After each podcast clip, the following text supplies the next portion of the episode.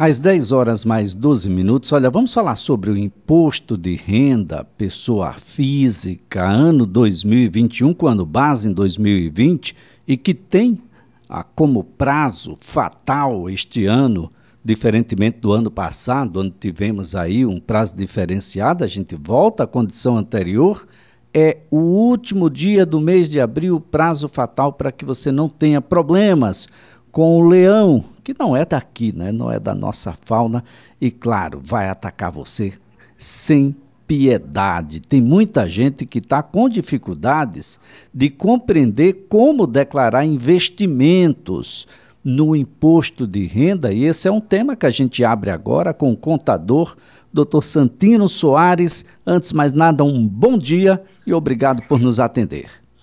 Caríssimo Elias, muito bom falar com você, muito bom falar CBN.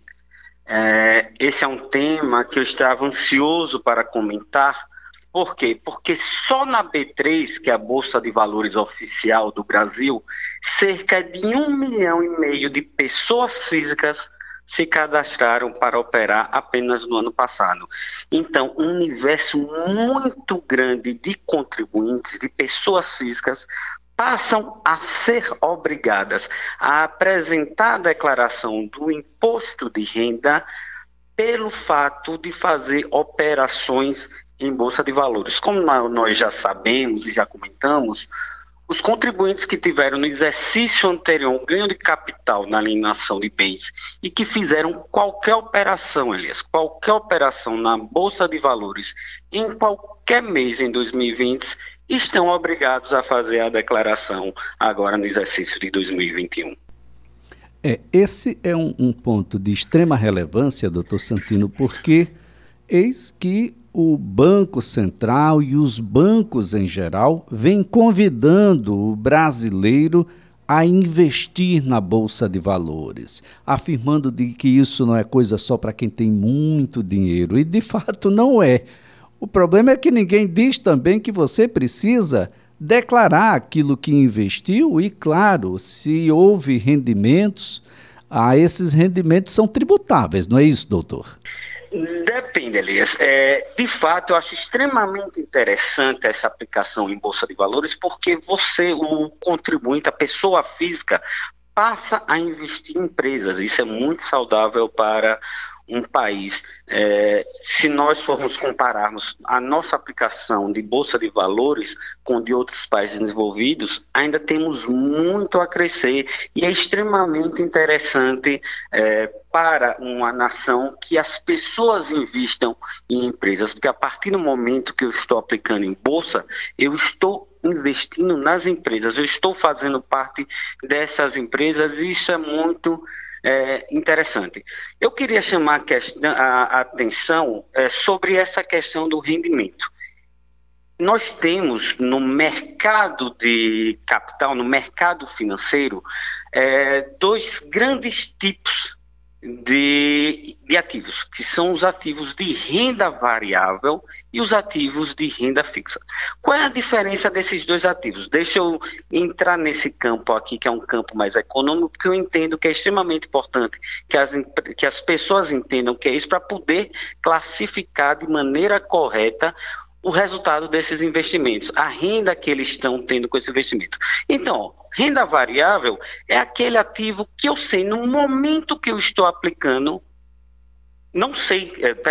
renda variável é aquele ativo que eu não sei, no momento que eu estou aplicando, a remuneração, o retorno que eu vou ter desse investimento, entendeu, Elisa? Então, a partir do momento que eu faço uma aplicação, por exemplo, em ações, eu tenho um histórico dessa ação, mas eu não tenho como mensurar no futuro qual é o rendimento, o retorno que essas ações podem me dar.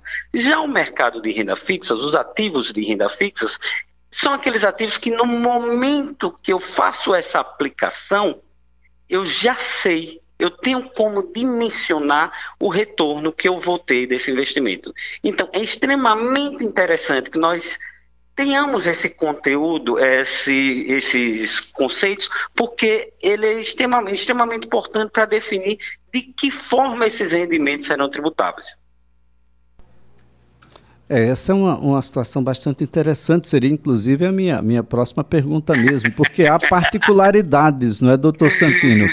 Renda fixa, renda variável, tem particularidades, essa é uma coisa, daí eu reputo sempre ser importante de que as pessoas busquem um profissional contador para avaliar aquilo que está sendo prestado como informação durante a declaração do imposto de renda.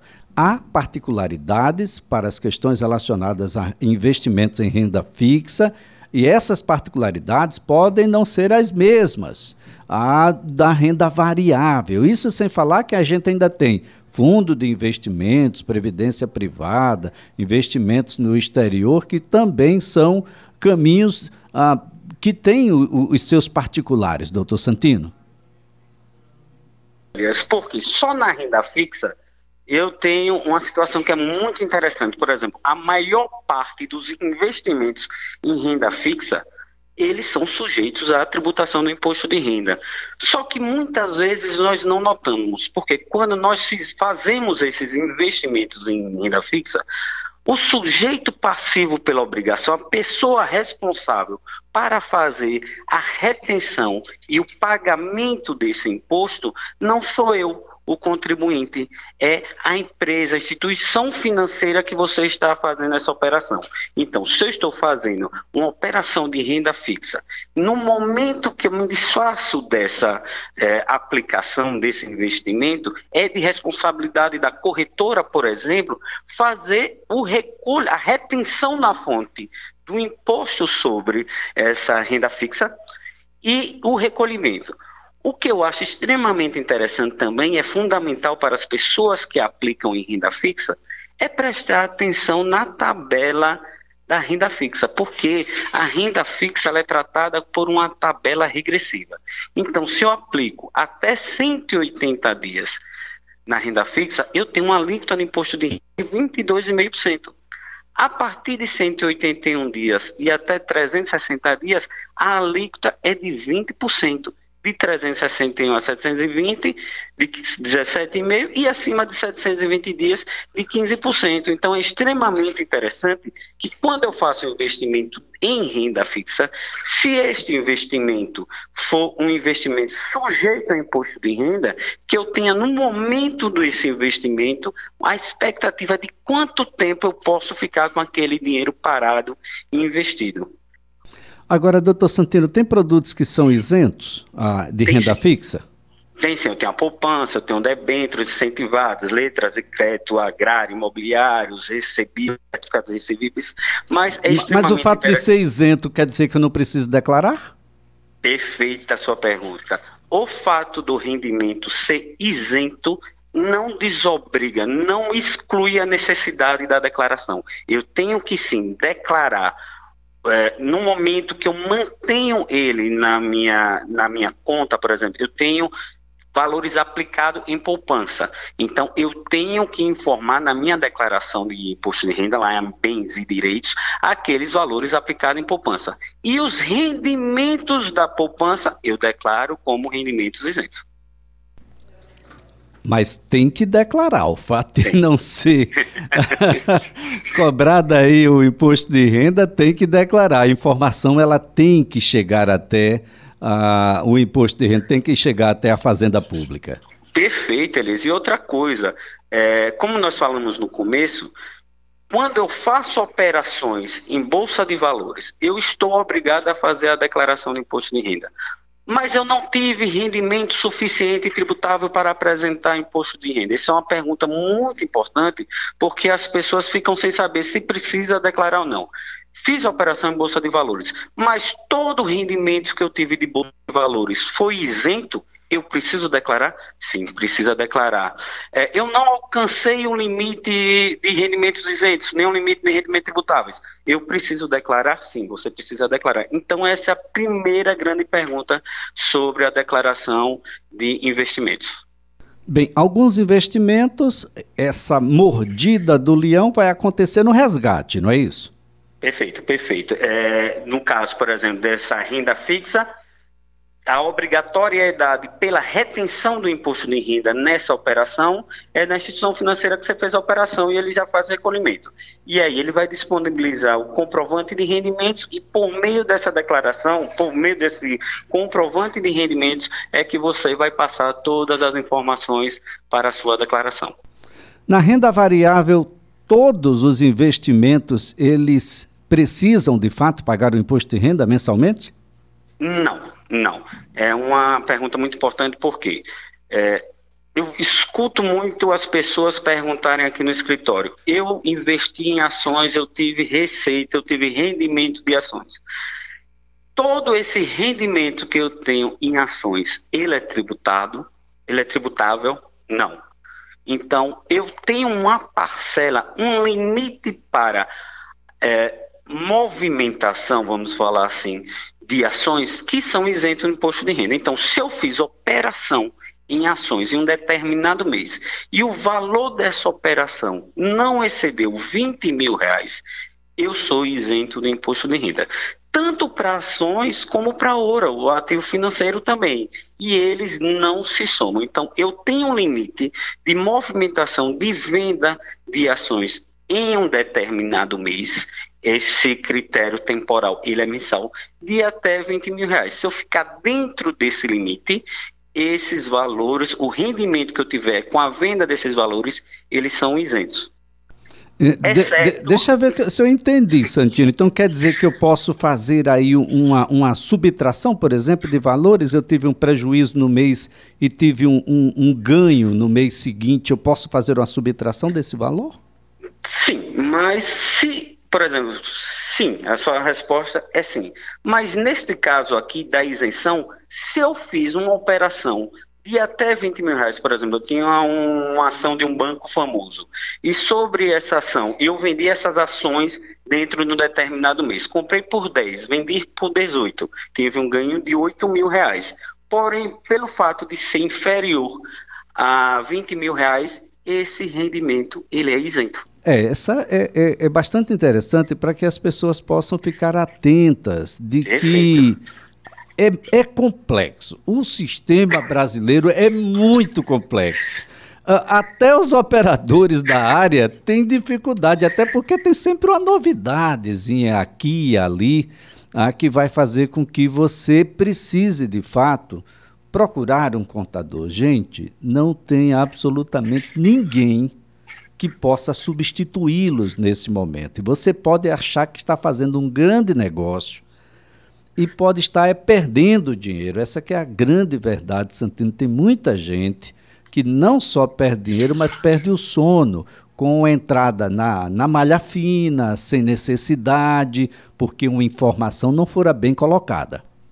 Perfeito. Ratificando o que você está falando, nós falamos que as operações com ações dentro do mês até R$20 mil, ela é isenta. Mas, caso eu faça uma operação de day trade, só para os ouvintes entenderem, day trade é aquela operação que eu compro a ação e vendo ela no mesmo dia. Essa isenção não se aplica para essas operações. E eu tenho que declarar na minha declaração do imposto de renda em separar dessas operações em day trade. E esse problema acontece muito mais, é mais corriqueiro do que nós imaginamos. Vamos supor, o Elias foi comprar R$10 mil em ações de uma determinada empresa e ele viu que não era aquela empresa que ele queria comprar e vendeu no mesmo dia porque para corrigir a operação dele. O Elias, sem querer, ele fez uma operação de day trade. Ele comprou e vendeu as mesmas ações no mesmo dia. Então, para essas operações, não cabe a isenção. Inclusive, eu tenho que fazer a retenção do imposto de renda a 1% sobre o ganho.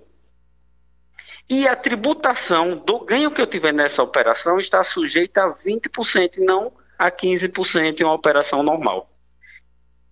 Então, complexo, precisa de um acompanhamento bem de perto, porque as próprias instituições financeiras, para uma operação dessa, ela não fornece o DARF para você fazer o recolhimento desse imposto.